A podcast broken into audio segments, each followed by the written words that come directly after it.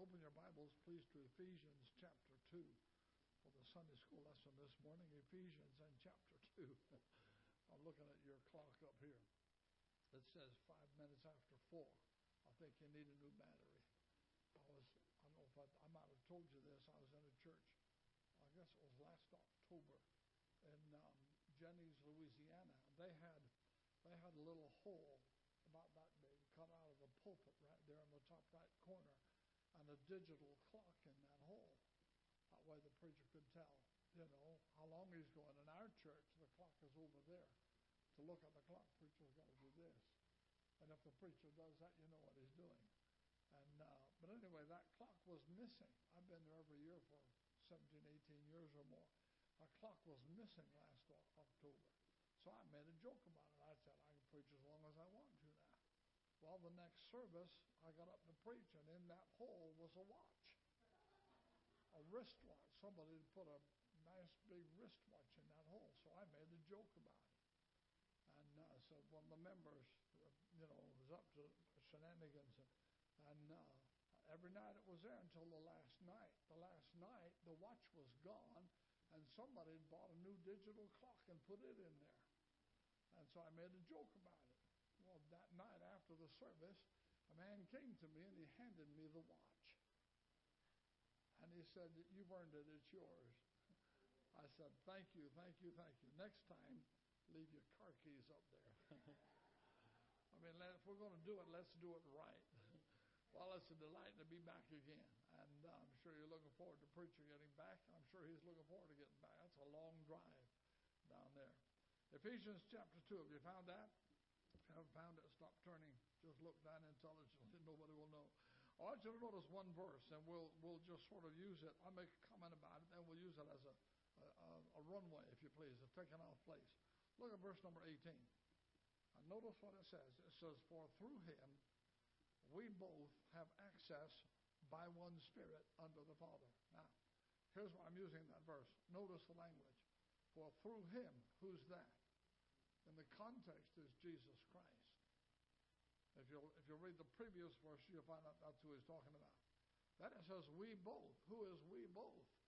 In the context, talking about Jews and Gentiles both. There was a time when the only ones who had, who had a personal access to God back in the Old Testament were the Jews. And, um, and uh, but now, since Jesus Christ uh, died, the veil has been rent in twain from top to bottom, and now the Gentiles have access, equal access. So it says, through him we both have access. Now, if you're in the practice of marking your Bible, I suggest you underline or circle that word access. And you'll understand why in a minute. Uh, by his Spirit, that's the Holy Spirit, unto the Father. Now, you'll notice that in this verse, when you pray, the entire Trinity gets involved. We go by the Holy Spirit through Jesus Christ to the Father. Now, if you take a note, you can write this verse down. Romans 8:26 tell, tells us the how the Holy Spirit helps us when we pray. And of course, Jesus said we're to pray to the Father, and uh, we go through Jesus Christ. He said nobody comes to the Father but by me. Uh, that's not only salvation; that's at any time. Nobody comes. Every time you go to the Father, you're to go in Jesus' name. Uh, and we'll talk about that. We'll talk about a lot of things soon. um, and I've got 30 minutes to do it. But notice the word access. Uh, the word access is actually uh, a in the New Testament. It comes from a French word that the French use. Um, the word entree. Now, you and I, we understand the entree to be the main course of the meal. At least that's what I understand it as. However, the French, when they say entree, they mean an entrance. It means a formal introduction of peasantry to royalty. If that's the case, then the Bible tells us in that verse that when we pray, the Holy Spirit takes us. If we're praying in the Spirit, takes us and we go through Jesus Christ to the Father. And if you compare that with Romans 8:26, you'll find out that the Holy Spirit teaches us what to pray for, and it gives us that introduction to the Father. And of course, we get in through Jesus Christ. Now, that's a lot to swallow all in one time, but that's our takeoff uh, uh, for, uh, for this morning. I want to teach a lesson this morning on what I call seven powerful promises about prayer. I'm thoroughly convinced that the most important department of your Christian life is your prayer life. I'm not minimizing or disparaging your Bible study time or your walk with the Lord or your uh, your witnessing activity. I'm not minimizing any of that. But I'm saying this every failure in life is a prayer failure. I mean, when, when you read the promises in the Bible, how God has promised to meet every need that you have, and even some of your desires. That means if, if I can, if I pray right, I can get it through the prayer closet. That means then that, that every failure in life, uh, if, if I'm, I'm, a, I'm, a, I'm, a, I'm a, oh, by the way, in this order, I'm a wife, excuse me, I'm a husband. boy, oh boy, I've been watching the news too much. I'm a husband. Uh, I'm a, I'm a, uh, I'm a father, and I'm a papa. But you know, the truth of the matter is, if I fail in any of those areas, my failure won't be so much in the time I do or do not spend with uh, my family. My failure be in the prayer closet. I'm a preacher. I, I, I know you haven't figured that out yet. Uh, the truth of the matter is, if I fail as a preacher, my failure won't be behind the pulpit. It won't even be in the study. My failure will be in the prayer closet. I just haven't prayed enough or I haven't prayed right. Uh, and in every area of life, like a truck driver, no matter what you do, no matter what you do, in any area of life, if you fail, your failure will be in the prayer closet. For this reason, Jesus said, Ask, and it'll be given to you. Seek, and you'll find. Knock, and it'll be open. He said, he said, Everyone that asks, receive. He said this in Matthew 7 11. 7 11, that's a story. He said this in Matthew chapter 7 and verse 11 If ye then, being evil, know how to give good gifts unto your children, how much more shall your heavenly Father give good things to them that ask? Understand our conditions and promises to understand that.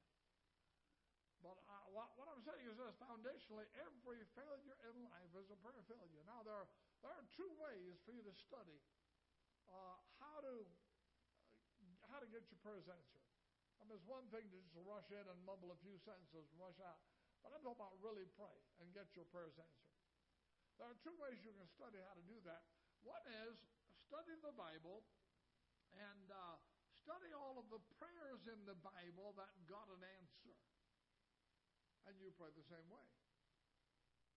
If God answered their prayers for praying that way, then He has to answer yours too, or He's partial. And the Bible says God is no respecter of persons.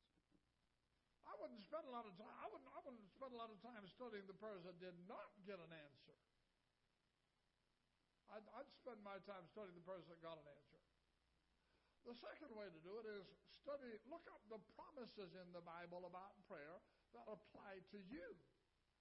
I emphasize that last part because not all of the promises in the Bible about prayer are for every Christian. Keep them in the context and study the prayers in the, the, the prayers and the promises in the Bible that apply to you. Now, that's what we're going to do this morning in the Sunday school in 25 minutes. We're going to, we're going to study some of the primary major promises in the Bible about prayer. Let me lay a foundation by, uh, by getting this across first the only two restrictions in the Bible on prayer. I used to think every promise and line them up, and I'd call them restrictions. Those aren't restrictions, those are promises. There's a world of difference. Um, the only two restrictions on prayer in the Bible one is if you're not saved, you don't have one single promise in all of the Bible that God will answer any of your prayers. Uh, that's, of course, other than the prayer to be saved. I'm not saying he won't. God has a right. God, if God wants to answer the prayers of an unsaved person, He can. I know. I know what somebody's thinking. Doesn't the Bible say we know that God heareth not sinners? That's what it says. That's John chapter 9 and verse 31. However, if you'll look that up and read the previous verses and the following verses, you'll find that the man who made that statement was not a saved man. Wasn't an apostle. It wasn't Jesus. It was a lost man. Holy Spirit was just recording the conversation. And you cannot build a doctrine on what a lost man says. I know of one or two places where God, He's sovereign, He can do what He wants. Uh, did step outside of His normal will, His normal uh, rule to answer a prayer for a lost person. What about the guys on the boat with Jonah? You know the story? God told Jonah to go that way, and he said, mm-mm. That's Hebrew. Mm-mm. And he went this way. They ended up out in the middle of the Mediterranean Sea, fast asleep on the bottom of a boat that was marinered by a bunch of polytheists. They worshiped millions of gods. And a storm came. Uh, lightning and thunder and wind, and the waves were beating against the ship, and the ship was about to go under. It was breaking apart. They'd already dumped all the cargo overboard. And when they when they could do nothing else, they decided to pray. That's what we do sometimes, isn't it? Put God on make God plan B when we've tried everything else. That's backwards. But the problem is they didn't pray to Jehovah God. They prayed to their polytheistic idol gods. But when their idol gods could, could not or would not answer, they then woke up Jonah. And they decided to pray to Jonah's God. And you know the story. God stilled the storm, they made it safe to land. Well, you know how, too. That's a fish four and a half, isn't it? Uh, a true one. But the truth of the matter is, uh, God answered their prayers. Said, preacher, how do you know what they prayed? Well, ask you a question. Suppose you're on a boat out in the middle of the Mediterranean Sea, and a storm comes. I mean, the sky's black, rain and thunder and lightning, and the waves are beating up against the ship. The ship's filling up with water. The ship is breaking apart. You've already dumped all the cargo overboard. So you decide to pray. What are you going to pray for? That the Cardinals will win the next game? Pastor back home? No, I know what you pray for. You know what you pray for. You pray for you pray for deliverance from the That's what they prayed for. In the New Testament, Cornelius was a lost man. He prayed, and God sent an angel to tell him where to get the answer. And the angel said to him, God has heard your prayer, and here's where you get the answer. I'm saying on occasion, God might step outside of his general rule and answer an isolated prayer for a lost person. However, the restriction is if you're not saved, there's not one single promise in all of the Bible that God will answer any of your prayers. You have no claim on God. The reason is, sadly, you're not his child. Jesus said in John 8 44 to the unsaved religious crowd, You're your father, the devil. They were a different family. That's the first restriction. The second restriction on prayer is made to the saved, and it's more restrictive than the first. In the, in the second restriction, God says to the saved, if you are saved, but you harbor sin in your heart.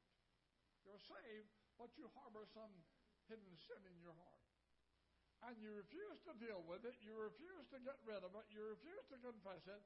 God said, Save your breath. Not only will I not answer, I'm not even going to listen to what you have to say. Isaiah 59 Behold, the Lord's hand is not shortened that it cannot save. Verse 1. Neither, uh, neither is ear heavy that it cannot hear. Verse 2, but your iniquities, your sins have hid his face from you, and your iniquities have come between, I forget the exact wording, but this is basically what it said, uh, that he will not hear. I'm saying those are the only two restrictions on prayer. Everything else in the Bible about prayer is a promise. And God put so many of them in there. If you find one over here that doesn't apply to your needs, you keep looking, you'll find one that does. There's one in there for you somewhere. Now, I, I, have written down before me seven. I don't know if we'll get through that many or not. of the most common promises in the Bible about prayer.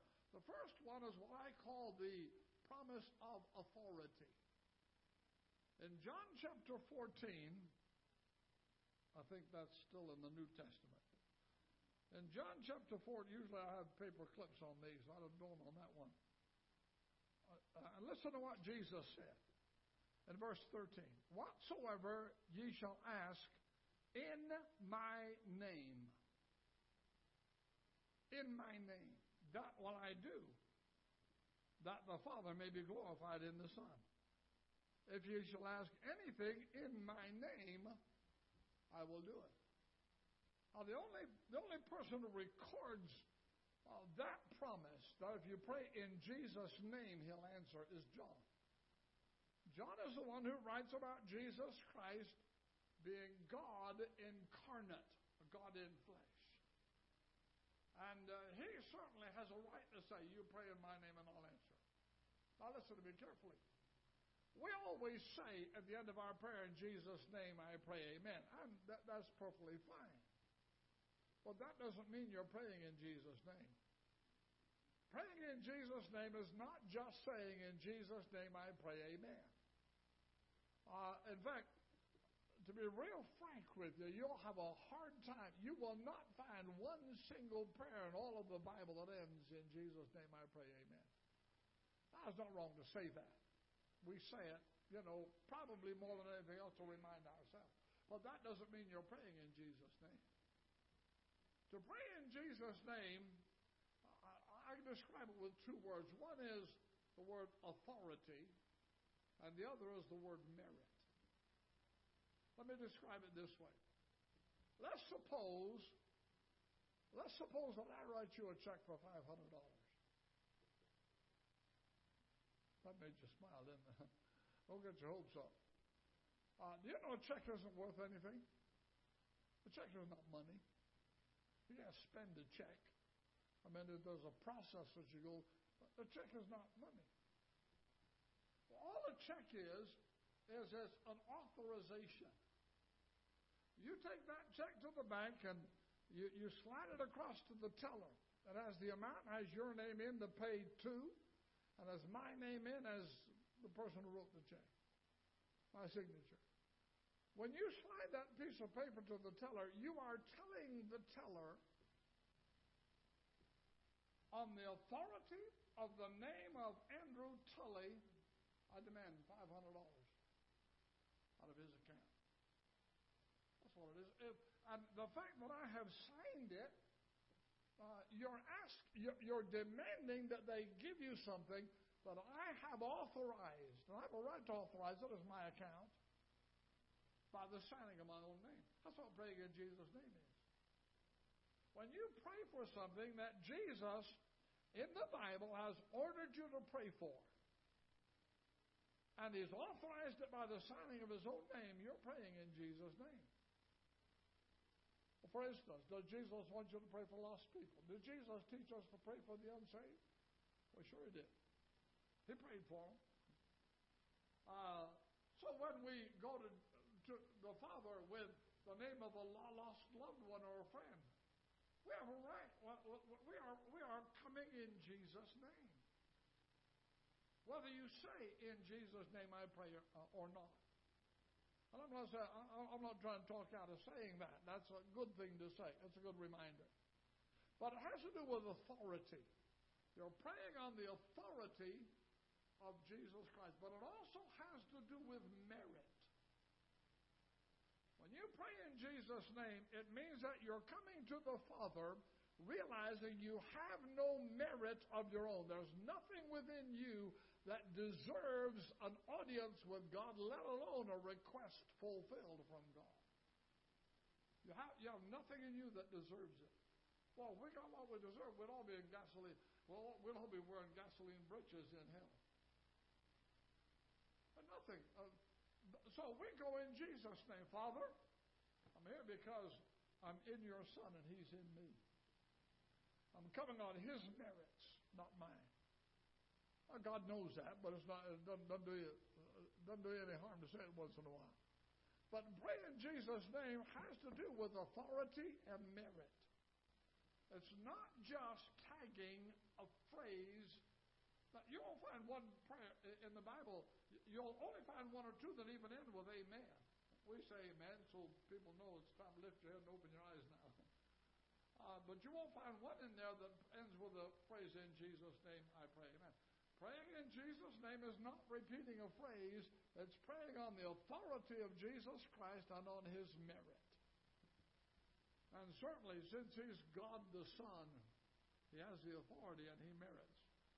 You go on his merit, and you'll, you'll get an ear. And when you pray, remember that. The second promise we'll quickly discuss is the promise that I call the will of God. The promise of the will of God. In 1 John chapter 5 and verse 14, the Bible says, This is the confidence that we have in Him, that if we ask anything according to His will, He heareth us. Now notice, anything sounds like a blank check but according to his will narrows it down. If you can, if you are convinced that what you're asking for, maybe you have even a Bible verse for it, is the will of God for you, then have all the boldness in the world when you ask. But keep in mind that verse doesn't say you're going to get it because it's the will of God. It says God will listen. This is the confidence that we have in Him that if we ask anything according to His will, He heareth us. Truth is, if you can't get his ear, you can't get him to listen, you sure won't get an answer. so that's a pretty good promise. Now, the next verse expands it, makes it a little more sure. The next verse says, If we know that he hears us, we know that we have the petitions that we ask of him. So ask yourself, Am I praying according to the will of God? Not only am I in the will of God, but am, uh, what I'm asking for, is this something God wants me to have? Hey, if you're not sure, then you would be wise to pray like Jesus did in Gethsemane. Nevertheless, not my will, but thine be done. But God promises if you ask for something, that's His will. Uh, I've just got to kind of sneak this in. It won't take but about 30 seconds. Uh, Preacher, how do I determine the difference between something I want, a whim or a fancy of my own, and something God wants me to have? How do I know if it's my fancy or God's desire? Well, there are two tests you give yourself. What is the time test? The time test is this whim or a fancy of your own will pass with time. I mean, you're, you're, you're human, aren't you? Are you human? I figured it out yet. okay. You know what that means? It means you're fickle. It means you change. We do. We change every day. We all have cycles. We all have mo- uh, moods. We change. However, God never changes. If, if your whim or fancy passes with time, it's your fancy, it's not the will of God. However, a burden from God intensifies with time. A burden from God will not leave you alone until you respond to it. That's the difference. Time, time test. There's another test you can give, and that's a knowledge test. The knowledge test is ask yourself, does this thing that I'm asking for does it contradict any principle in the Bible in any way? If it does, it's not of God. You mark it down. So that's the way you tell. Yeah. But the Bible says if you ask according to His will, you get His ear. Well, my daughter, when she was growing up, she climbed up on Daddy's lap, and boy, some things, you know, uh, some things if she asked for something that, that I wanted her to have, she got my attention right away. If she asked for something I didn't want to have, she might have a difficult time getting my attention. Well, what, what makes you think God is any different? Why are we fathers like that? Maybe it's because the first father is like that. So ask yourself the thing I'm asking is it the will of God? All right, here's another promise. How about the promise of faith? Faith. That's the most oft repeated promise in all of the Bible about prayer is the promise of faith. Jesus explained it in Mark 11 24. He said, Therefore I say unto you, what things soever you desire. Now, wait a minute. Wait. Not talking about your, your whim or fancy. What a desire God puts there. You know, in Psalm 37 4, it says, Commit thy way unto the Lord, and he'll give you the desires of your heart. That doesn't mean he'll give you what your heart desires. That means if your way is committed to him, your life is committed to him, he'll put the right desires in your heart. He'll give you the desire. Now, Jesus said, What things soever you desire, any desire God puts in your heart. When you pray, he said, Believe that you receive, and you'll have it. Now, let me just, just illustrate it this way, then we've got to move on. Praying believingly is not saying, Dear God, I believe you can. That's not faith. That's acknowledging uh, a known, proven fact. God is omnipotent, He can do anything. Praying in faith is having the faith to believe that God is going to, and praying, Lord, I believe you're going to. The prayer of faith does not say, I preached on this one time here before. Of course, you all were sleeping then, if I remember correctly. Uh, what if it was after lunch you might have been? um, praying the prayer of faith isn't praying, Lord, I believe you can. It's praying, Lord, I believe you will. That's what he said in that verse, Mark 11 24. Believe that you receive, and you shall have it. If God gives you the faith to believe you're going to get it, then you have a right to claim that promise. Just keep in mind, praying the prayer of faith doesn't say God can, it says God will. It goes beyond God can. Let's move on to the next promise. How about the pro- I call this one the promise of agreement. In Matthew 18, 19, that's in the New Testament. You shouldn't have a hard time finding it. Here's what Jesus said. Again, I say unto you. He often had to say that because he repeated himself a lot because the disciples weren't listening and learning. So he said, Again, I say unto you, that if two of you shall agree on earth, that's where we are, in case you haven't figured it out, as touching anything that they shall ask, it shall be done of my Father which is in heaven. Now, wait a minute. Jesus did not say, don't misquote it. He did not say, if two of you shall agree on anything. That's what he said. Or agree about anything. That's what he said. He said, if you'll agree as touching anything, ask what you will and I'll give it. What's the difference?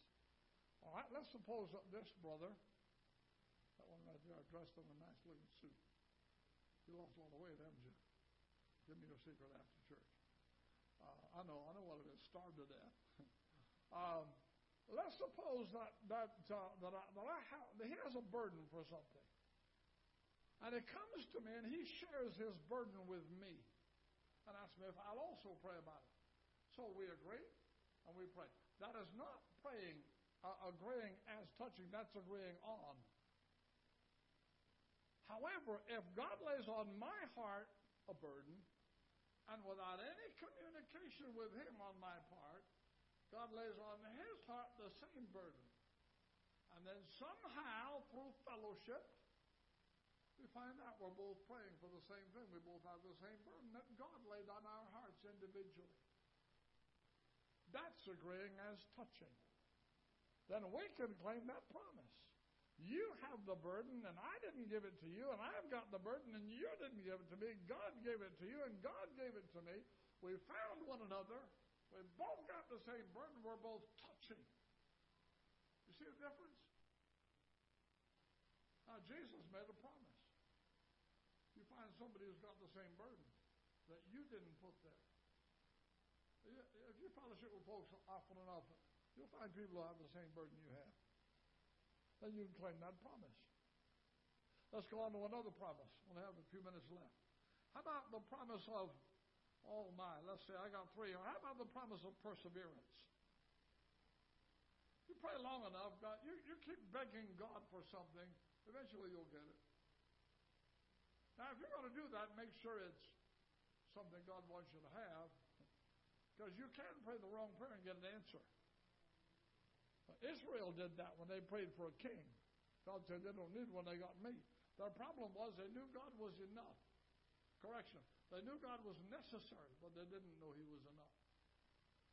They wanted a king. It wasn't the will of God for them to have a king. Not yet. But so, because they wouldn't shut up about it, God said, okay, I'll answer. And He gave them a whopper. Took more than two hands to handle. Saul, a socialist, hardcore socialist. But he answered their prayer. Now, you, you can look at the scripture later, but in Luke 18, 1 through 8, Jesus taught a parable to teach us to always pray and never quit. Just keep on. Hey, listen to me carefully. You do not pray through to get saved.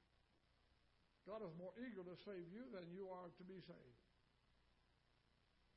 But after you're saved, there are some things you've got to ask God continually for. Now, not because it changes God's mind, but it gets you ready. That's God. You know, some people say, well, God says yes and God says no, and I think sometimes God says, you got to be kidding. Well, the truth of the matter is, sometimes God says, keep on asking, but wait, not. Trust Him. He's, he, he, knows what tomorrow holds. You don't. He knows. He knows your, your He knows your condition now, and he, He'll know. He knows what your situation will be tomorrow. You don't yet. So trust His guidance and His will about it. But the truth is, at the end of that passage, um, when he, he gives that entire, Luke 18, 1 to 8, that entire parable, he gives to show us where to continue praying and keep bugging and bugging and bugging and praying and begging until you get it. And eventually you'll get it. At the end of that, you know what he says? He says that's what faith is. Nevertheless, when the Son of Man cometh, he said, will he find that kind of faith on the earth? Faith doesn't just pray once and then say, I'll just trust the Lord and never ask again. Faith says, I'm going to keep on asking. What do you think it is that causes you to keep on? The faith that believes that if you do, He will. So there's the promise of faith. There's another one very quickly. How about, uh, how about uh, let's close with this one. How about John 15, 16? The Bible says, I better read it so I don't misquote it. I want to get this one right. The Gospel according to St. John, chapter 15. And this is in the abiding chapter, the fruit bearing chapter. Verse number 16. Jesus said, You have not chosen me, but I have chosen you and ordained you that you should go and bring forth fruit. Now, wait a minute. Quick question What's the fruit of an apple tree? Apples, yeah. We have some horticulturists in the crowd. What's the fruit of a coconut tree? Don't say preachers. Right? What's the fruit of another Christian? What's the fruit of a Christian? I told you tonight, another Christian. Uh, the fruit of a couple is another being just like them. And the fruit of, of the, the Bible says the, the fruit of the righteous is a tree of life, and he that winneth souls is wise. Now, wait a minute. Jesus said in John 15, 16, if, uh, he said, uh, You haven't chosen me, but I've chosen you that you should go and bring forth fruit, win people of Christ. Why? The rest of the verse answers why. So that whatsoever you ask in my name, I'll give you. One of the best ways to get your prayers answered is you busy yourself about doing his business, witnessing, trying to win others to Jesus Christ. You mark it down.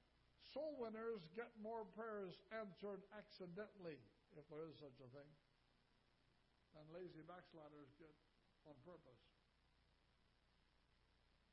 I mean, let's face it. Uh, oh, isn't that the program of God? Isn't that what pleases Him? Isn't that the only thing that causes heaven to rejoice when sinners get saved? Isn't our didn't Jesus say, "As the Father sent me, He sent Him to seek and save the lost. I'm sending you. We're to seek, try to win people to Jesus Christ. We witness to them. I know God does the same. I understand that, but He uses us. And Jesus said, if you'll do that, then you mark it down. You mark it down. I, I had a guy, well, this was years ago, uh, a preacher for whom I was working. My daddy was unsaved at the time. He got saved before he died, but he, he was unsaved at the time. And he, um, Brother Seaton, Dick Seaton was named, told, uh, knew that I was praying, knew I had a burden for my daddy. He knew that I'd witnessed to my daddy hundreds of times. And um, we were driving down the road one day, and he said, Tully, you want your daddy saved, don't you? I said, more than anything else in the world. He said, tell you get him saved. I said, please do. But there's a secret I want to know. He said, you busy yourself every day trying to win other people to Jesus Christ.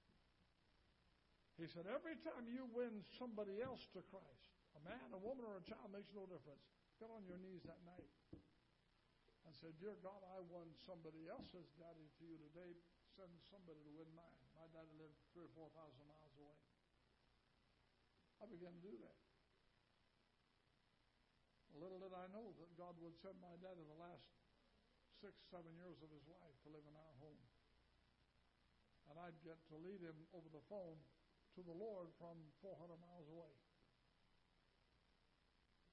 What I'm saying is, you busy yourself Busy yourself in the work of God, and He's much more likely to hear and answer your prayers.